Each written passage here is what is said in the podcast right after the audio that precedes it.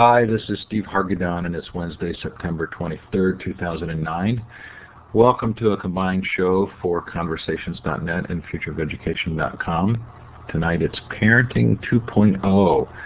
We're going to talk with the renowned expert Jane Nelsen about parenting in the age of the internet and social media. Glad to have you here. If this is your first time in Elluminate, we want to make sure to give you a little bit of an introduction. Uh, the show is sponsored by Learn Central. LearnCentral.org is a social network for educators. Facebook-like in scope with Elluminate built in, so you are in an Elluminate environment. And when you join Learn Central, you get a free three-person view room from Elluminate. And Jane, that's probably what you want to use based on the email you sent me today.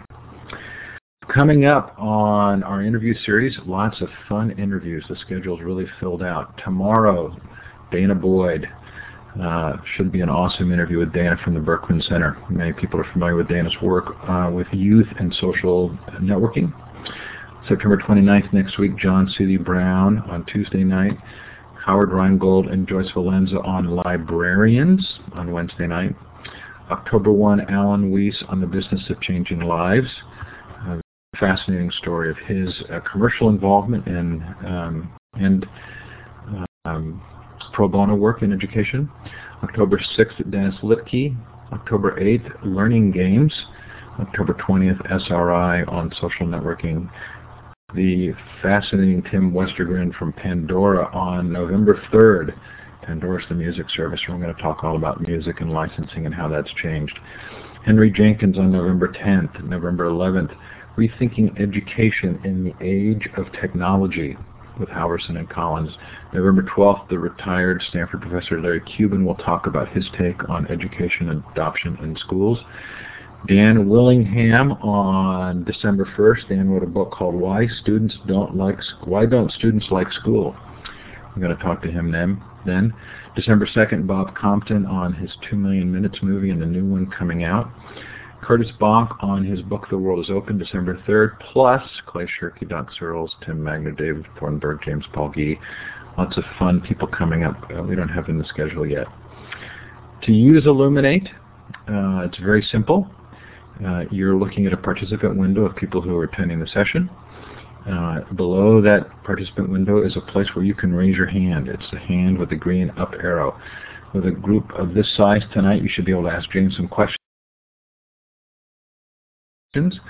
If you think you want to ask a question through the microphone rather than the chat, this would be a good time to go up to Tools, Audio, and run the Audio Setup Wizard to make sure your microphone is configured correctly. Uh, there are little emoticons down there as well, a smiley face, a clapping hand. Here's me clapping for Jane coming on the show. A confused look as to why we don't have more people here on Tuesday, Wednesday night. And thumbs down, all these people are missing great material from Jane. Um, below the participant window is the chat area where you can leave a message.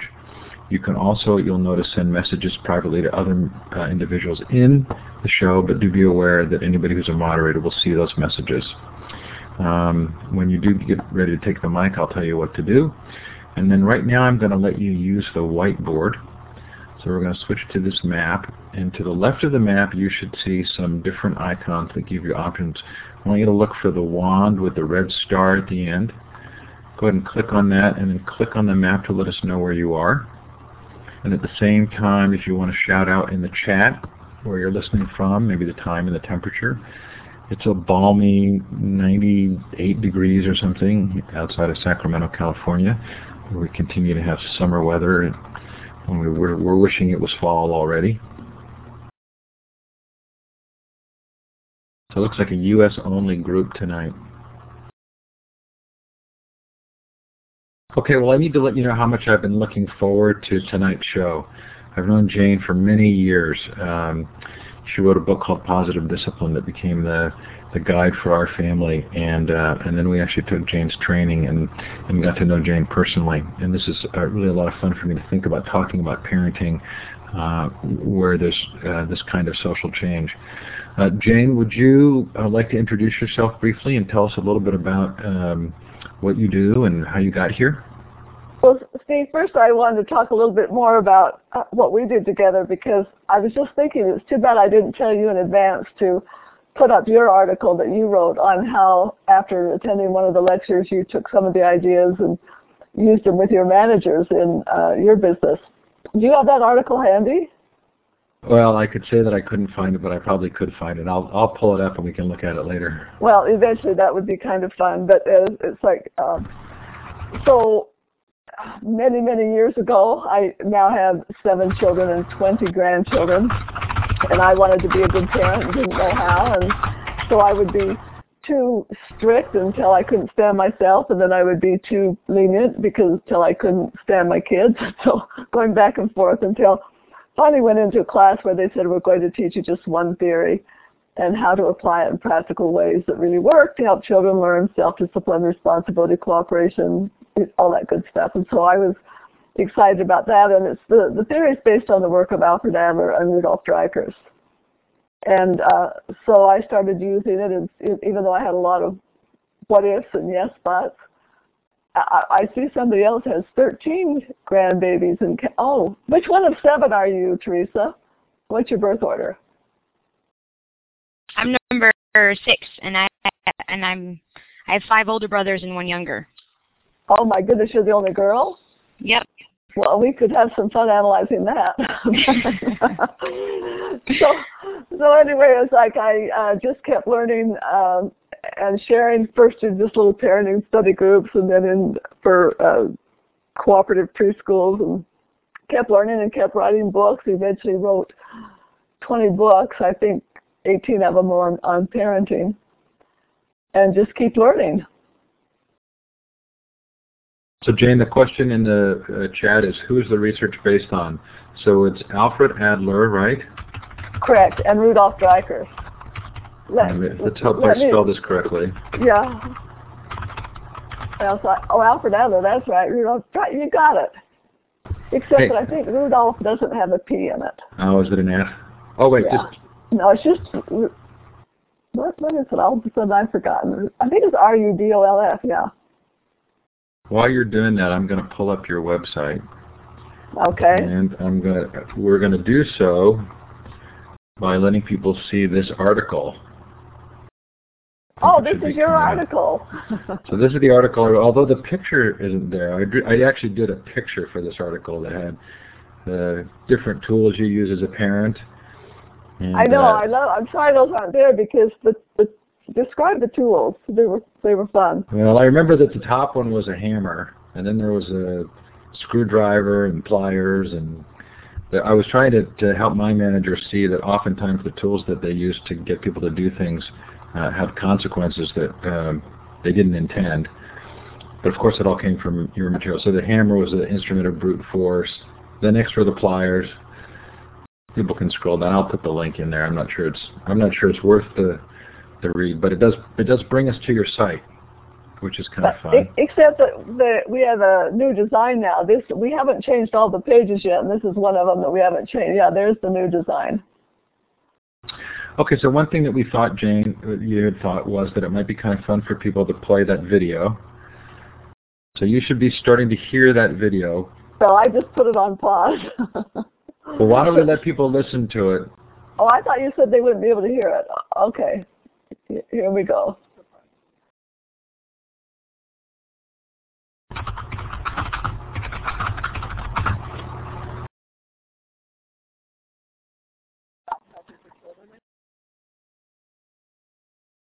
Okay, so my video stopped. If you came in late and you're still listening to Jane's video, I'm going to put the link in the chat again. You can listen to it later. But are we ready to close this window down? Give me a green check if you're ready. Where's the green check?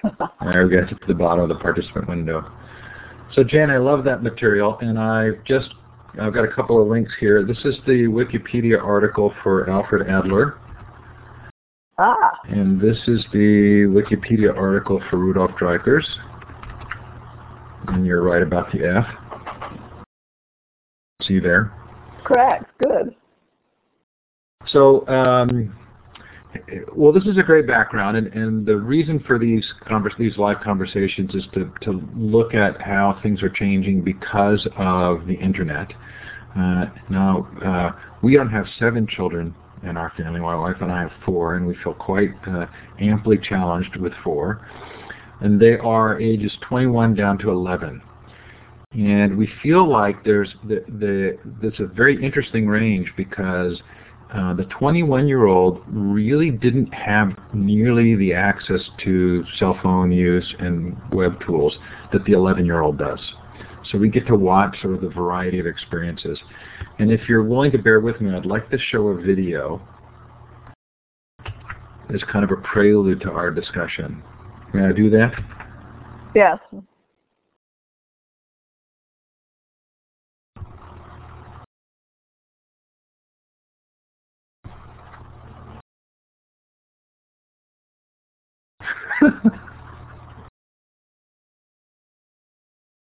that is funny.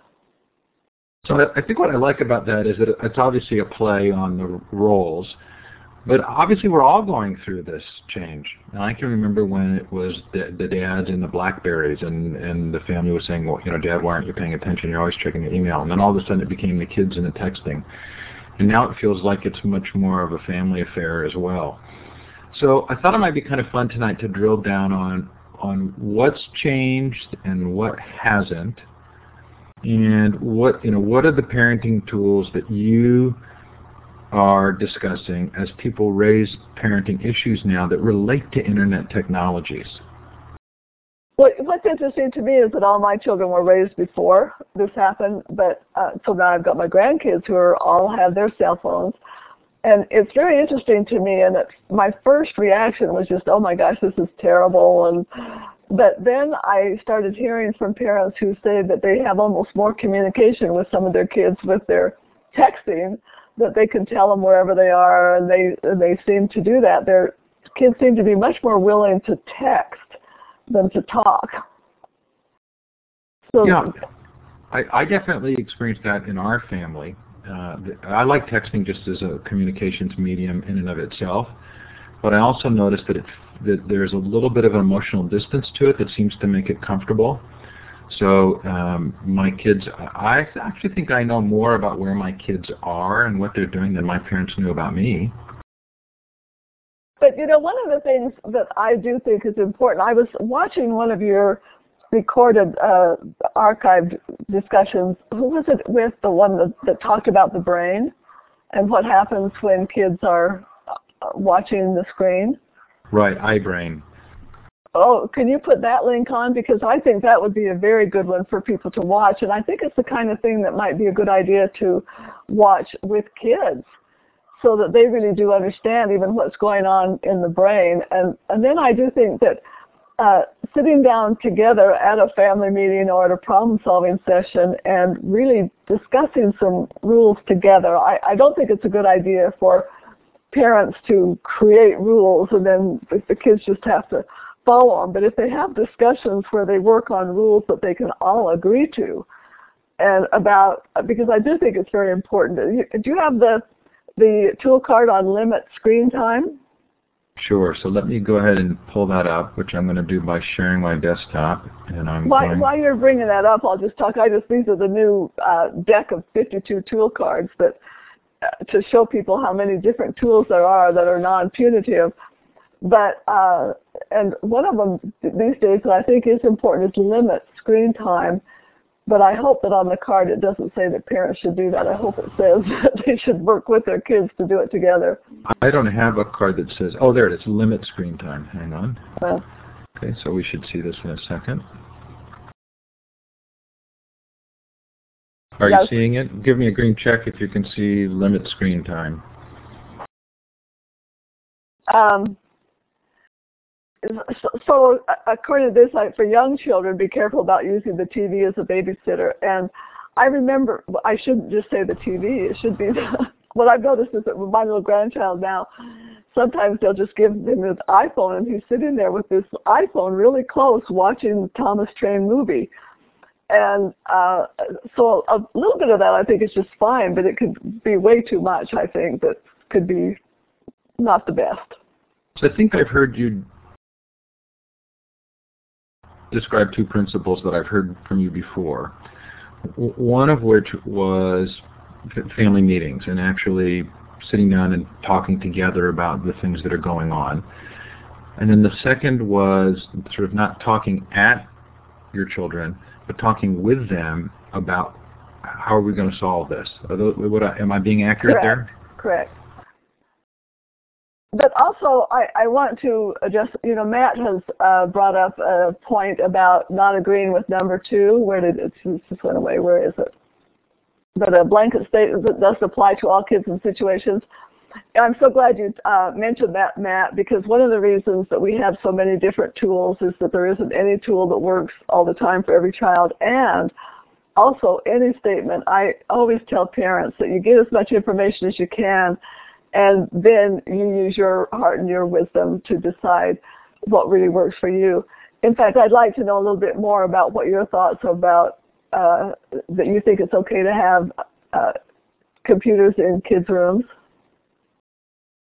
So I'm going to give Matt the microphone. Matt, do you have a mic with you? Are you brave enough to come on and answer that?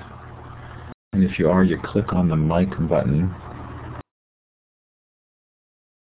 Audio area below the participant window. Below the chat now. There you go. There you go. Uh, this would be good. I'd love to hear your thoughts on that, Matt. Matt, I thought we had you there for a second. You know, we could hear ourselves echoing back, so I think your mic is on.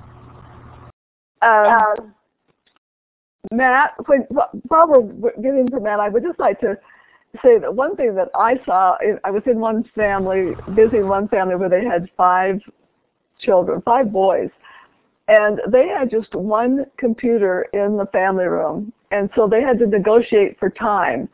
And the other thing is that the uh, kids could not be up in the middle of the night doing chat rooms, which a lot of kids are doing these days, and it becomes very addictive. And if their cell phones ring in the middle of the night, or if they get a text, they get up and they answer them. They feel like they have to respond. You know, kids are playing games in the night. I just think that some of this can be can be very dangerous. So Jane, one thing we did when cell phones became a device that our kids actually used was we did something that we called parking the phone. Uh-huh. So at a certain time of night, the phone had to be parked in the kitchen where it would charge, and it couldn't be brought to the bedroom. I'm intrigued because now as computers really move toward laptops, uh, we've actually considered the same policy for uh, computers in the home with the kids, which is, okay, so reasonable school use, yes, you can ask for it and have it later, but you know, for the most part, we want you to park the computer and the phones at a certain time. Does that make sense? Well, to me it does, because I, I do think that it's just too easy for kids and adults to get very addicted to these and to so that it takes over their lives. So I think that uh, technology has great benefits, but it can also have some real liabilities. So one of the things that I've done when I've talked to uh, youth about technology is uh, when I've been asked to speak to youth, I always ask to have both the youth and the parents there. And then I do this little exercise where I have, I have all the chairs set up in rows when we start. We do, do a couple of things, and then I have everybody take their chairs and put them in a big circle. And I tell them that when we grew up, the chairs were in rows, and they're growing up in a circle. Because it was really expected when I grew up that there was a certain level of obedience and structure that was just assumed that you as a child conform to. And I noticed that my kids, uh, the younger ones, live in a world in which they're communicating with each other much more than they are with us. And there isn't that same societal expectation for obedience. Um, do you want to comment on that? Well, actually, I, I talk quite a bit about that in the first chapter of positive discipline because this is something that Drew, Rudolf Dreikurs talked about a lot, that society has changed and that the, there was a time when we had a very vertical type relationship in our society. In other words, uh, mom obeyed dad, or at least gave the impression that she was. Dad obeyed the boss, and there were a lot of minority groups who were willing to have this subservient role, whether they liked it or not. And so in th- those days, kids had this model of authoritarianism all around them, and so they were more obedient, or so it seemed. They might have just stuck around more. But uh, today, society has changed where we really are interested in Dreichers and are really supported the idea of equality and everybody having the rights to dignity and support, dignity and respect, including children. And so there, there is a lot more freedom, but we have to teach kids and give them the skills to handle this freedom. I just love it that somebody once said that on, since there's a, a Statue of Liberty on the East Coast, there should be a Statue of Responsibility on the West Coast because the responsibility goes along with the liberty and the privileges. So this is why I just think it's so important to get kids involved in learning communication skills and problem solving skills and, and coming to agreements that everybody agrees to, not just what parents say this is the way it's going to be and kids and then they think they've got an agreement that kids just rebel against. So I'm remembering how I'm remembering why I love your material so much, Jane. So is uh, is part of what we're hearing too that, that this is this is a better process as it's a transparent, collaborative process. I, I'm sorry. What did you say in the beginning? Well, I said you want me to repeat how much I love your material. Yeah, that part. of course, I said that I'm remembering how much I love your material. Uh, it also seems to me that part of what you're saying here is that is that that there are certain principles that have been uh, a core part of your books, which are related to helping teach responsibility, which relates to being transparent and collaborative in the building of solutions. I, exactly, and and that is why we talk about uh, working with children instead of doing things with them instead of to and for them, and it's why this the family meetings in homes and class meetings in classrooms we just think are so important for kids get to share their ideas and their thoughts and they're taken seriously. And then they learn to brainstorm for solutions. But in this process, they listen to each other. They hear that there are different feelings and ideas, and then they brainstorm for solutions that are really respectful and work for everyone. It isn't this dictator kind of a thing. So maybe in some of the same ways, the educators here listening will will will recognize that uh, the pedagogical thoughts of certain authors are becoming more and more prominent in the time when you have this technology. Um, uh, educational thinking that revolves around um, the individual uh, initiative in education and um, their own interest, following their own interests. I'm, I'm, not doing a job, good job of describing that, but I hope somebody in the chat will. It also seems like uh, uh, Dreikurs, Adler, and Jane Nelsen are eminently suited to this period of time in which the technology creates an environment of equality right off the bat. Yes, yes. I, I think that uh, Adler and Dreikurs were men way before their times because they were talking about equality, dignity, and respect long before it was uh, accepted by the society. But I'm seeing some chat and uh, Matt again has said that using technology to build relationships, not hinder them.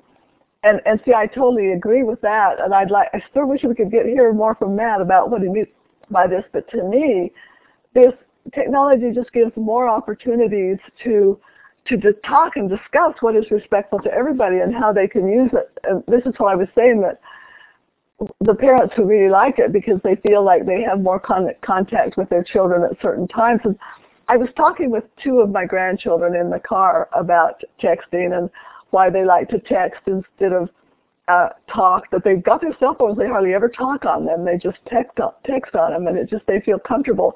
But they were also recognizing the need that how it could just isolate people if they didn't sit down and talk with each other once in a while.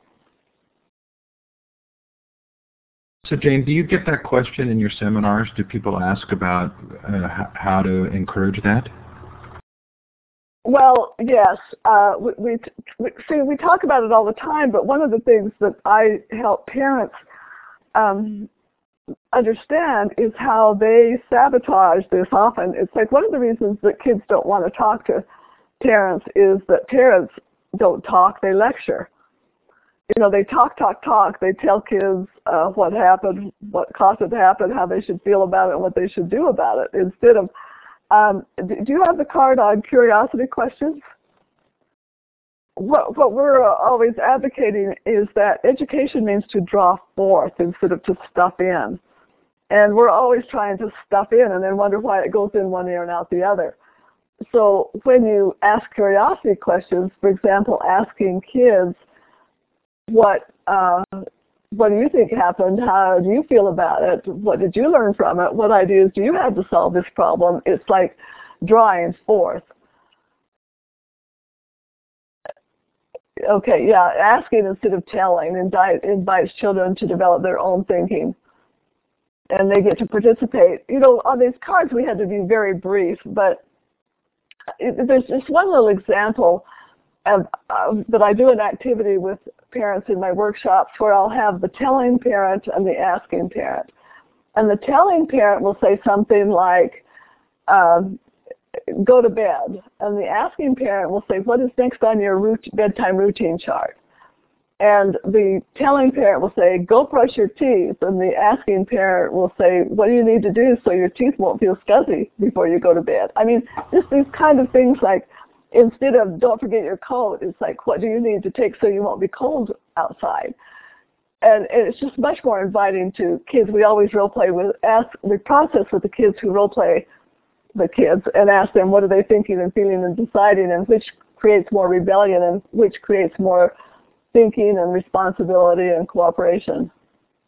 So Jane, do you think that part of the story here is that these technologies are new and they often make adults nervous because we don't know what the ramifications are, so we take shortcuts in dealing with children? Well, yes, but I think it's age old, and it just seems to be that, like, just when I was a um, new mother and I didn't know what to do, I would be either too kind or too firm. And it's just, you don't ever have to teach anybody how to be punitive. We all know how to be punitive, we all know how to lecture, but learning skills that invite children to want to talk because they feel listened to and taken seriously and getting them involved in uh, helping to create solutions is just it's a skill that has to be learned and practiced. Um, like Matt is saying it doesn't it just doesn't work to say do as I say and not as I do. I mean when we make demands of kids that and we model something different they just get sneaky so I just think it's so, if we want kids to be respectful, we have to be respectful to them. Like Matt is saying, model, model, model. And that that's why I really lock, like the tool card on back talk. I'm not sure you have that one, but one of, one of the things that I just love is saying is don't back talk back. Yeah, we tell kids don't back talk back. We we tell kids not to back talk, and then we back talk to them and then we wonder why they get rebellious and just go underground. So Jane, I want to ask some questions specifically related to new technology and, and how you might think uh, uh, approaches that you might have related to them. Uh, one of which is, I think a lot of parents are nervous that their children are living their lives very publicly and that they are putting out a lot of information about themselves on the web. So I think I know how you'd answer this, but how would you answer this if a parent asked you that at a workshop? You know, again, I would say to sit down and talk with their children. It's like to, to sit down and ask kids questions about what they think will happen if this gets out and other people see it. What do they think? And see, I think that instead of imposing consequences on children, we need to help them explore the consequences so they can think about what the long-term results might be, um, what the consequences might be of them doing this, what might happen if other people see it. Like, I don't know if you saw that uh, video. It was um, on a talk show. Not, I don't know, it was a talk show. One of those news magazines where this kid that said something that was uh, sexual on a text message uh, or on Facebook or something, and he got uh, maybe he was 18. Anyway, he is now considered a sex offender and is uh, listed on all of the sex offender websites and that's going to carry him now throughout his life. And so I think that they need to understand and explore some of the possibilities of what can happen if they're too public. Well, this is this is such a difficult arena.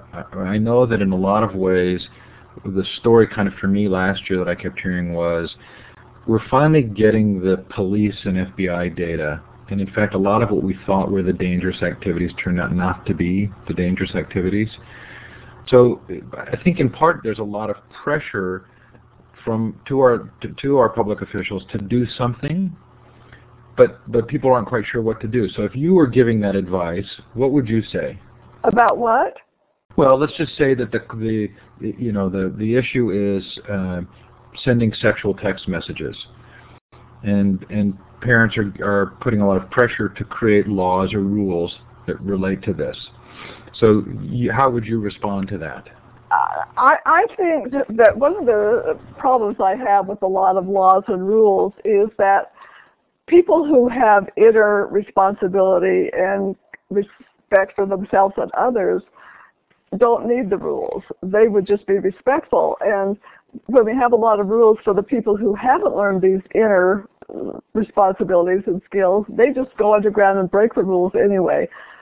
So I think that instead of having too many laws and rules, this is the time for parents to sit down and talk with their children, not to or at them, and discuss how to be respectful and what the consequences are. Um, again, I want to emphasize not imposing consequences on them, but helping them explore the consequences. I, I want to give you an example of what happened with one of my grandchildren recently.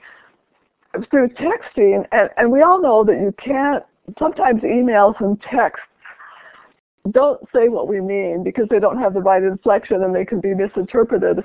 And so she was texting with a friend at high school. I don't know whether it was during class or not, but uh, the friend misinterpreted what she said, got angry, texted her back, and she lost one of her best friends that way. And there was a whole bunch of but then there was these sides taken up with these different people, and so it started kind of this fight.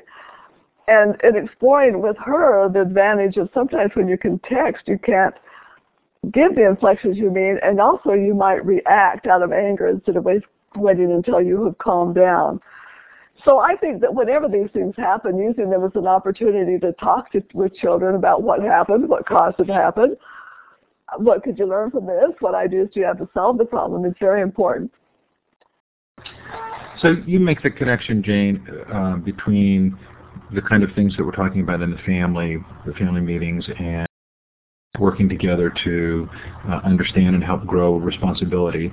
Um, do you want to make the connection to what kinds of things can take place in schools in that regard?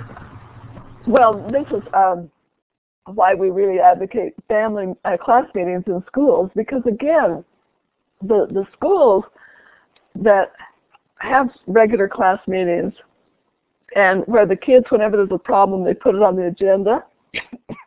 Whoops, I'm getting a tickle. Mm. How do I go get a glass of water? Talk about. I, I got to go get some water. I'll be back in a minute. Talk. Okay, so Matt, I'm really appreciative of Matt and Steve and Barbara loving the comments here, and I'm curious uh, because schools often tend to be a command and control structure.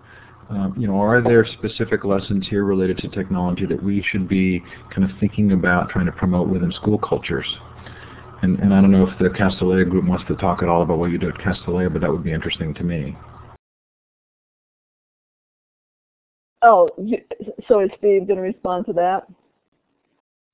Yeah, and you can just respond in the chat. And um, well, one thing is they don't. Okay, so Matt, so this is really interesting. They don't filter. Um, and this is a, a, a, very good, Matt, I'm right in saying this is a, a really good private school in Palo Alto. So rather than having the strict control of filtering, I'm guessing you have kind of an agreement with the students as to appropriate responsible use? But, uh, well, also, you, you were cutting out, Steve, so I didn't hear the whole thing you said, but I, Barbara is saying that she saw her daughter have a texting fight with a good friend because it's easier to say main, main things not face to face. That's a very good point. Yeah, so Matt's talking about using um, by, by the school not having a filtering system on the internet, then they engage the students in a discussion about responsible use. Right. Um, you know, in some cases, I think it's um, important for parents and teachers. There are sometimes when they just plain need to set limits. But I think that the more often that you get the kids involved in helping to set the limits with a discussion about why the limits are necessary and that they can really agree to them. But, you know, uh, as much as I talk about trying to be respectful to kids and getting them involved, there are times when you just, there's even a tool card that says decide what you'll do. And instead of what you're going to make the child do, like for instance, uh, I'm not willing to pay a, for a cell phone if it's uh, getting in the way of our family communication. So we need to either, that would go on with choices, we need to figure out a way that we can use it and not abuse it and still have our family time and communication, or we just don't have cell phones for a while. Jane, is there a busyness issue here as well? I mean, you've had a, a, a length of time to, to watch things take place. Uh, does it feel like these technologies have enabled much uh, more opportunity to do different things and that people are busier, or is that just a, uh, a perception that every generation has?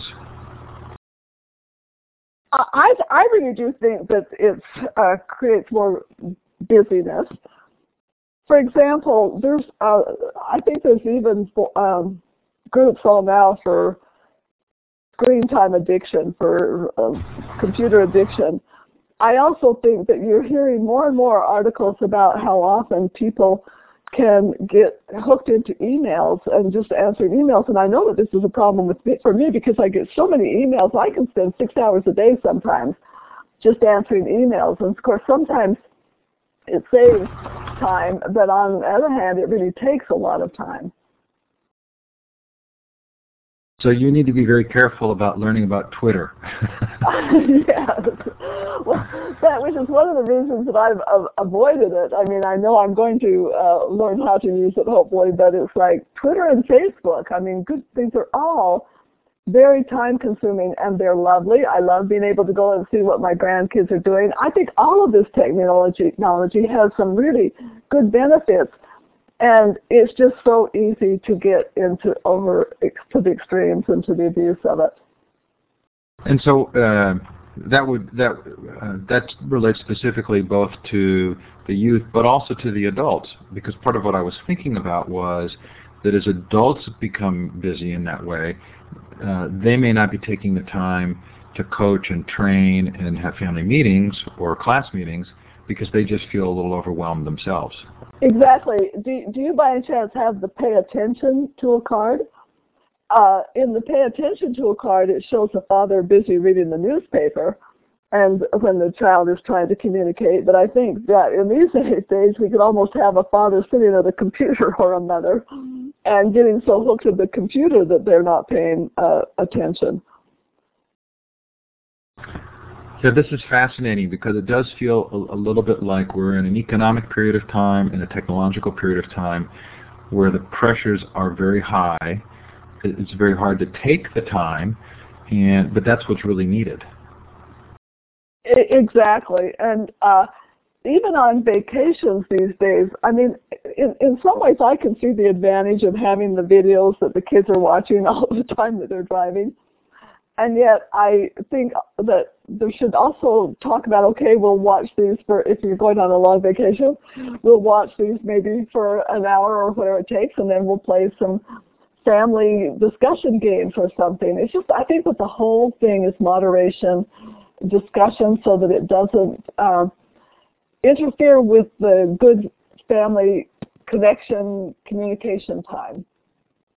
So we took a vacation in August uh, as a family together, and uh, at the end we uh, realized that we had only actually watched one movie together, and the rest of the time we had done activities. And to us, that was sort of a sign of success.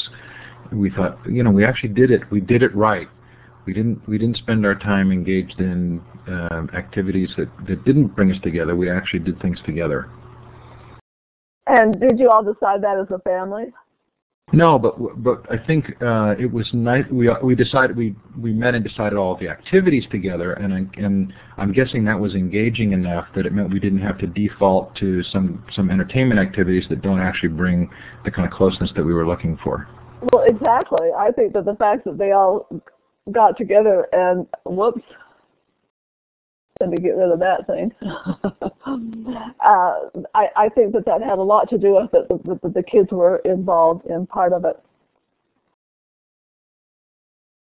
Matt saying air conditioning may be more damaging to a sense of community and conversation than the internet, quite honestly. So Matt, I'm wondering if you're talking about what I noticed, which is we'll walk our neighborhood streets and nobody will be outside. Oh, I wondered what it, I wondered he meant by that. In fact, I uh, I'm a big uh, I'm a big lover of Craigslist, and I and I bought a an exercise bike some months back, and had to go to a relatively poor part of town where we live. And what was so noticeable to me was that there were all kinds of families sitting outside together talking in the evening, which never happens in my neighborhood. Well, but I also need to, uh, want to mention that where I grew up, because we didn't grow up before TV, all of the kids in the neighborhood were out playing games. We were playing hide and seek and run, sheepy run, and kick the can. And uh, of course, we didn't. Nobody had fences. I mean, it was a different time, and I feel nostalgic about that. Yeah, there, there's some other fascinating things going on. There have been articles in the last couple of weeks, Jane, in some pretty prominent uh, newspapers and magazines about how parents don't allow their children to go anywhere alone. Have you read any of those? Oh, I think that's going on a lot because of the you know, kidnapping and all that kind of thing. Yeah, it, there's there's a lot of that where kids are parents are afraid to let their kids play out in the neighborhood these days. Oh, I have to comment to Steve Taffy who says, "Oh, I just lost it." He said, "I'm too young to have this stuff." No, I'm not. I was raised before television. In fact, I can remember though I was in high school when television came out, and my dad used to spend hours. I bet a lot of you don't even remember that, trying to adjust the circle on the screen so that it was get the best view or whatever it was. well, and so some of this also relates to technology because I think, in fact, if I'm not mistaken, the the statistics on child abductions haven't increased at all, but it's the visibility that we now have, if a child in another state is missing, we hear about it. And so there, you know, uh, from a very objective standpoint, it doesn't seem as though kids are at any more risk, but we're much more aware of it. And there's an enormous amount of social pressure that these articles bring out, where parents who allow their children to bike to school actually face um, social pressure from others who tell them it's just the wrong thing to do. That is so interesting. I really think that is interesting. I mean, I had not heard that, that the statistic, because that is another thing. It's like, with, with the media, it's like it's real easy to catastrophize and to make things even bigger than they are because something happens and it's just talked and talked about and made to be huge. So it's real easy to get the idea that it could be worse today even when it's not. That's very interesting. Well, I think um, there's a lot of uh, uh, passion behind this, and I know that uh, you know I e- emailed some of these articles to my own father and said, "Hey, you know, isn't this interesting? Uh, one child was walking to school a block and a half or two blocks or something, and, the, and a police officer actually picked the child up, brought the child home, and and chastised the parent for letting the child be alone. And you know, I sent it to my dad, thinking he would say, yeah, isn't that kind of sad? And he said, well, I wouldn't let my kids walk very far. And I thought, boy, we we don't have a good common sense. We don't have a sense together as a society right now about whether or not it's safe for a child to be alone. Right. and I, I think that sometimes we forget uh, how different it was or what we do that when we when we hear other people, but it's like you do hear these tragedies about, for example, uh, kids being left in the car and they die. And so the other day, my daughter was here visiting, just wanted to park the car outside, left the air conditioning on, and wanted to come in for a few minutes. We said, "Oh, you might get arrested if you leave him out there even for a minute, even though it was just right in the driveway." so we do, we do get that uh, fear created. Yeah, and I think Lorna points out the media has a role to play, but there are tragic events, and we don't want that event to be with our child. Exactly. Okay, Jane, so we only have about 10 minutes left. I want to make sure that if anybody wants to ask a question, that they can raise their hand and grab the mic or continue to put them in the chat. Did you want to show any others of these cards that you think might relate specifically to um, to the use of technologies, to the to the new challenges because of this? Uh, uh, I'm thinking of natural consequences. Yeah, natural consequences or family meetings, but I, I also think that maybe if it's only related to uh, a question that might come up. I, I would love to hear somebody take the microphone because to see what that sounds like. Steve or Matt, would either of you like to grab the mic? We could okay. hear you before, Matt. Matt, we can see that your mic is on, but we're not hearing anything from you. Is your volume slider turned up? Can you hear me now? Okay. Or? Yeah, oh, yeah, great. Yeah, Oh, sorry, sorry about that. I when I I think one of my audio settings was was goofed up. Yeah. So Jane, um, I don't think we're that far off, quite honestly. I, my my only point regarding that uh, one of your bullet points in one of your one of the first slides, I think it was about the computer in the bedroom.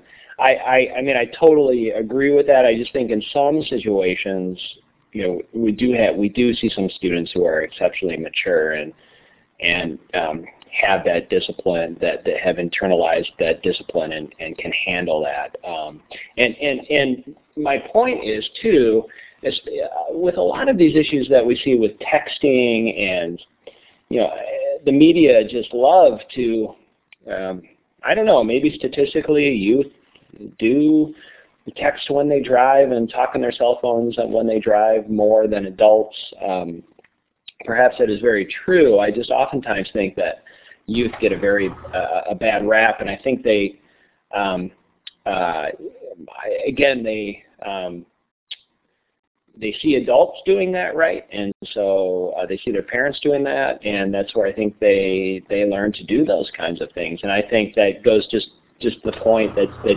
we we discussed in the chat room about modeling, modeling, modeling. So um, I, I just like to provide. You know, I'm an advocate for youth, and um, and, think they do. Their resil- I think I mentioned this. Their resilience to me is remarkable, given that sometimes we're, not um, the best uh, uh, models out there. Well, that I totally, totally agree to you, with you, and I don't think that it all is a matter of maturity. And this is why I think that you have to have discussions and you have to come up with agreements because I'm, I feel like I'm pretty mature, and I got addicted to playing hearts and bridge and canasta. I mean, literally. I mean, it was so funny because I would be playing uh, these games late at night with my head dropping, knowing, I, why can't I stop? Why don't I stop? And I didn't stop until I took the darn things off the computer and went into cold turkey. so this is what I'm just saying because I've even experienced myself how addictive this can be. And so I don't think that if I would want my kids to have not have any supervision at all or to have any discussion or to have any guidelines and just because it, it, it can be very abusive. So Matt, I really appreciate that point, and I think uh, um, there's some general agreement about that. Um, and, I, and I know I've had to change my driving habits because it may not be texting, but um, I can be distracted, and I uh, have recognized the casualness in my own behavior that uh, I didn't want my kids to uh, inherit. Well, one thing we know for sure is modeling is extremely important. That uh, we've all probably seen that children live, learn what they live, and so modeling is very important. So Jan, I've put up your positive discipline Ning site, which is a, a joy to, to you doing that. And uh, while it's up, uh, there was a question from LS. uh, who says, "Did we talk about uh, computer addiction?" And I think you just mentioned it, but uh, what would you recommend in that circumstance if uh, you felt like a, a child was um, heavily involved? Well, it's just because I I know that it's true. I know that it's that TV and any screen time can be addictive, and this is why I think we have to be very careful. And, then, and this is another reason why I think that. Uh, to, did you put up that link to that iBrain discussion that went on? I did. It's in the chat, and it will be in the chat log, but I'll find it and post it again. Okay. Well, the other thing uh, about this uh, Ning, and uh, Steve, this is something that you turned me on to, and uh, so we have this positive discipline social network where people can join and uh, then join different groups. We have a lot of different groups for like positive discipline the first three years and positive discipline for teenagers and positive discipline for school age. And, you know, there's a bunch of groups. Positive discipline for Montessorians, for single parents. Um, so it, and people are being very supportive of each other on these groups and they give great suggestions and great advice and people don't feel so alone when they're having problems with potty training and temper tantrums and kids that won't talk and whatever. So we've got about four minutes left. Uh, if you have a question for Jane, please raise your hand or put it in the chat. Jane, um, I think you need to do a regular show on, on parenting and Elluminate. I'm sorry, I was reading the question. What did you? I mean, it was comment. What did you just say? It's hard to need, multitask here. I know. I think you need to do a regular show. I'd love oh. the idea of you doing a monthly live Elluminate show. Well, that's something that we'll have to look into. I can. I'll. I'll, I'll keep trying to talk you into it. Okay. okay other questions? Any final questions for Jane before we wrap up? I got to tell you, Jane, it's been really fun to listen to you again. Uh, you reminded me just uh, how important the principles are, and even though the challenges may be different, that it's uh, going back to some core principles that are a part of the, the work that you've done and, and that, that, come so well out of uh, Adler and Dreikurs. So we've got good links in the chat, and we'll post the chat log later for people to look at those again. And uh, we will have a recording of the show, and certainly encourage you to, to to listen to it if you weren't able to hear all of it and let others know about it. Jane, any final thoughts? Well, Steve, I just uh, really appreciate what you just said. Is that I think that uh, most of the basic principles that we talk about in positive discipline and that Rudolf Dreikurs and Alfred Adler talked about can be uh, uh, applicable to all of these modern day problems because it's just getting back to basic respect where you talk with kids, you problem solve together, you find solutions, you focus on solutions. Uh, a big theme of positive discipline now is connection before correction. It's like, so that importance of really helping your kids know, yes, I really love you, and the answer is no, or I care about you, let's sit down and talk about uh, some, some solutions. So thanks for reminding me of all that too. Okay, it looks like uh, Lorna and Matt want to ask you to invite you to be on another show. So what we're going to do is we're going to wrap up here. Uh, thanks to Teresa Beffa, who's our co-host slash intern. Thanks, Teresa, for being here. I didn't recognize you early on. I should have, but appreciate your input and participation. Thanks to Jane. I'm going to do the clapping for Jane, the little clapping hand at the bottom of the participant window. Jane, I'm just so fun to hear your voice again and hear you talking. Uh, we'll look forward to to connecting again. So the show officially ends now, uh, but I'm going to let Lorna and Matt take the mic if they'd like and talk to you about their idea. Okay. Hey Jane, this is it, it's Matt again, and, and I think Lorna is probably grabbing the mic right now. But um, I think what she's going to ask you is if you would be willing to join us on. We participate, or we we have a uh, regular webcast over at edtechtalk.com. And um, we have it's uh, the uh, it broadcasts live on the first and third Mondays of each month. And uh, the title or the name of the webcast series is Parents as Partners. So we would love um, to, per to perhaps have you on to um, have a have a similar uh, type of discussion perhaps in the future. Well, Matt, could you email me and give me the information? It's just jane at positivediscipline.com. Here, I can write that. Um, I think I've learned to do so. Jane at P-O-S-I-T-I-D. The only trouble is with making sure that you spell discipline correctly. I, I, I hear you. Yeah, I'm on that, Matt. Oh, great, Lorna.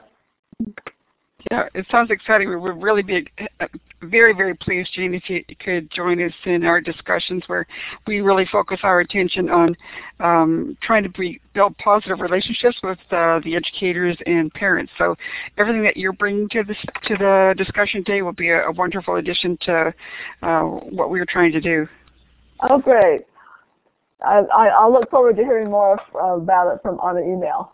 Okay, This great. is Thanks, the first Jean. time, Jane. This is the first time I've done an interview like this where now three people are asking the guest to come on their shows. So it's high uh-huh. pra- it's high praise. Oh, okay. So parenting 2.0. Okay. Uh. okay. Well, thanks, everybody. Okay, Thank Jane, we're going to let you go. Thanks for a great show. Nice to hear your voice again. Feel free to just close the uh, Elluminate down or go to File Exit.